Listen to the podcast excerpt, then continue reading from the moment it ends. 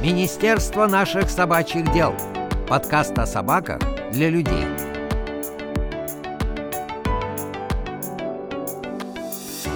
Здравствуйте, друзья! Добро пожаловать в очередной, точнее, внеочередной выпуск подкаста, который посвящен совершенно особому поводу. Сегодня завершилась важная глава в жизни Вафли. Она стала совсем взрослой и переехала от нас с Юлей в учебно-кинологический центр, где будет уже полноценно учиться на собаку-поводыря, чтобы стать верным спутником незрячего человека, который, кстати, еще даже не догадывается о том, какое сокровище ему достанется. Я пересматривала фотографии Вафли, когда писала статью, когда мы записывали ролик для ВКонтакте, ну и в целом как-то последнее время я довольно часто пересматривала и вспоминала тот момент, когда Вафля к нам приехала, и думала о том, что вот-вот, совсем скоро нам придется увозить ее в центр. И сегодня этот день наступил. Если честно, то я пока еще, мне кажется, не до конца осознаю, что произошло. И самое глобальное изменение — это отсутствие клетки дома. Вообще, конечно, обуревает довольно сложная гамма эмоций. С одной стороны, конечно же, грустно и пусто, и вообще в некоторой степени тоскливо. С другой стороны, мы очень рады за Вафлю. Как минимум, ее не выгнали с порога, когда мы ее привезли, и все отметили, что в целом Вафля талантливая, и у нее все перспективы и возможности. Но конкретно сейчас, когда мы записываем этот выпуск, мы перематываем в голове огромную гору событий, которые происходили за эти восемь с половиной месяцев, что наши с Вафли жизненные пути пересеклись. И очень сильно греет душу, что это была не просто какая-то временная собака, что все-таки мы какими-то своими нелепыми усилиями помогли сделать так, чтобы в этом мире стало на одного поводыря больше.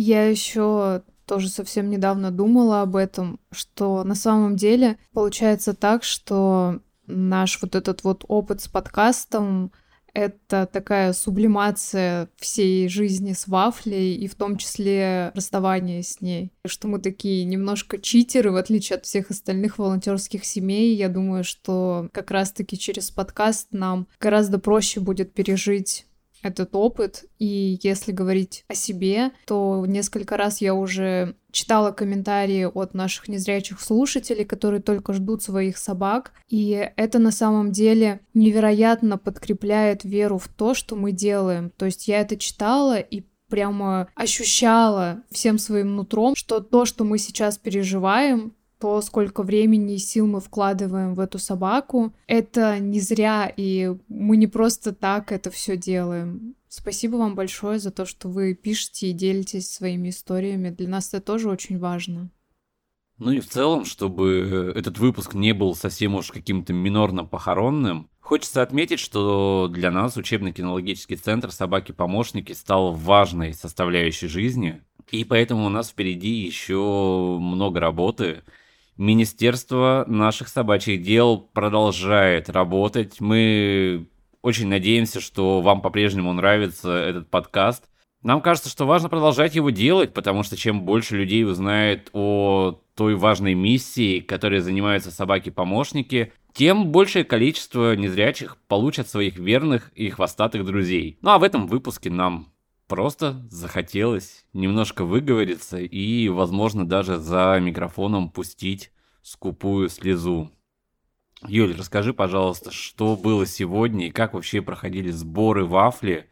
Сегодняшний день был довольно необычным, что ли, но я бы хотела начать не с сегодняшнего дня, а с последних трех недель, которые мы морально готовились к тому, что Вафля уедет в центр. А если быть точнее, то эта вафля нас всеми силами готовила к расставанию, потому что она прикладывала какое-то невероятное количество усилий. Такого не было на протяжении вот всего времени, что она у нас была. Хуже всего она вела себя в последние три недели. Это был просто Вьетнам. Я не знаю, как это описать. Когда Вафля к нам только приехала, она была таким смешным щенком, который ничего не знал и не умел, тянула поводок но тогда было проще просто потому, что она весила в два раза меньше. И вот в последние как мне кажется, три недели Вафля вступила в свой пиковый переходный возраст, и только теперь уже 25 килограмм лабрадуре таскает тебя в ту сторону, в которую ей хочется, и отказывается выполнять все то, что нужно делать. Не знаю, насколько это критично для ее дальнейшей жизни, но сегодня мы познакомились с Натальей Рафиевой, которая будет вафленным тренером. Она на нее посмотрела и сказала, что высока вероятность, что это все-таки поправимая история. Мы взяли небольшое интервью Наташи, и вот что она сказала по поводу своей новой подопечной.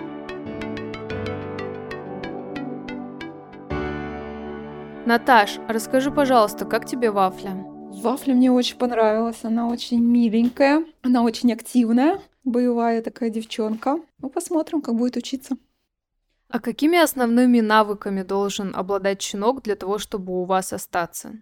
Он должен быть смелым, не бояться громких звуков, не бояться странных предметов, резких звуков, должен а, лояльно относиться к любому транспорту, должен быть человекоориентированный и сильно на чем-то не зацикленный и без всяких там охотничьих инстинктов.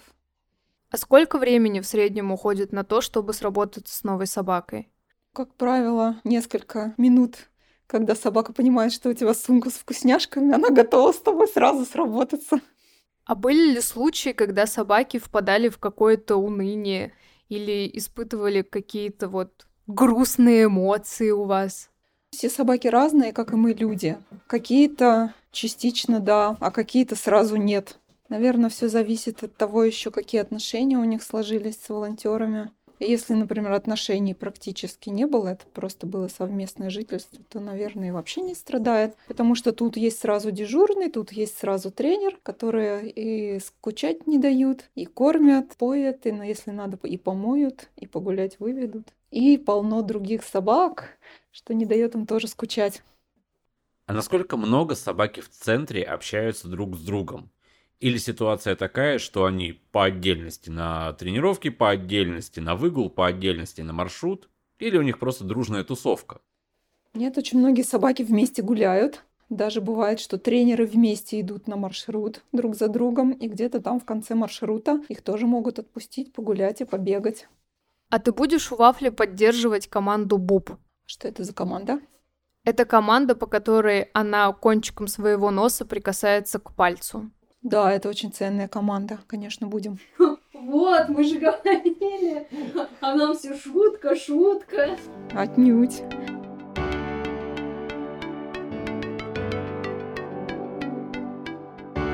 Ну что ж, вот так обстоят дела. На этом мы, пожалуй, закончим этот спонтанный выпуск. И впереди нас ждет еще немало историй из жизни министра Вафли, за которой мы все будем очень внимательно следить. И много всего другого интересного уже в эту субботу вас ждет встреча с Элиной. Содержание выпуска пока оставим в тайне, но хочется верить, вам понравится. Поэтому до новых встреч, берегите себя и приветы министру Вафли. Да, уже в эту субботу это будет первый выпуск Лины, и она поделится самыми свежими и самыми первыми впечатлениями вафли от центра и тренеров от вафли. Поэтому будем ждать с нетерпением, что она нам расскажет. А пока я пойду заедать свою утрату, трагедию, свою потерю жизненную. На самом деле, знаете, чего я больше всего жду? завтрашнего утра, потому что каждое мое утро уже вот восемь с половиной месяцев начиналось с собачьего лая, с одного или с нескольких, как мы обсуждали в прошлом выпуске, всегда по-разному. А вот завтра мне придется встать по будильнику, и это какой-то совершенно новый в этом году для меня будет experience. Ладно, в общем, в любом случае, мы надеемся, что Вафли-то без нас точно будет легче, чем нам без нее, потому что у нее там куча и хвостатых, и бесхвостых друзей. Ладно, не будем уходить совсем в грусть. Ты собрался стихотворение Есенина читать. Ну а напоследок хотелось бы вам зачитать пару строк из Сергея Есенина.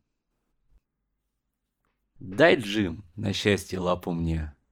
Такую лапу не видал я сроду. Давай с тобой полаем при луне на тихую бесшумную погоду. дай, Джим, на счастье лапу мне. Пожалуйста, голубчик, не лежись. Пойми со мной хоть самое простое. Ведь ты не знаешь, что такое жизнь. Не знаешь ты, что жить на свете стоит. Хозяин твой и мил, и знаменит, и у него гостей бывает в доме много, и каждый, улыбаясь, норовит тебя по шерсти бархатной потрогать. Ты по собачьи дьявольски красив, с такой милой, доверчивой приятцей, и никого ни капли не спросив, как пьяный друг ты лезешь целоваться. Мой милый Джим, среди твоих гостей так много всяких и не всяких было, но та, что всех безмолвнее и грустней, сюда случайно вдруг не заходила. Она придет, даю тебе по руку, и без меня в ее уставить взгляд, ты за меня лизни и нежно руку, за все, в чем был и не был виноват.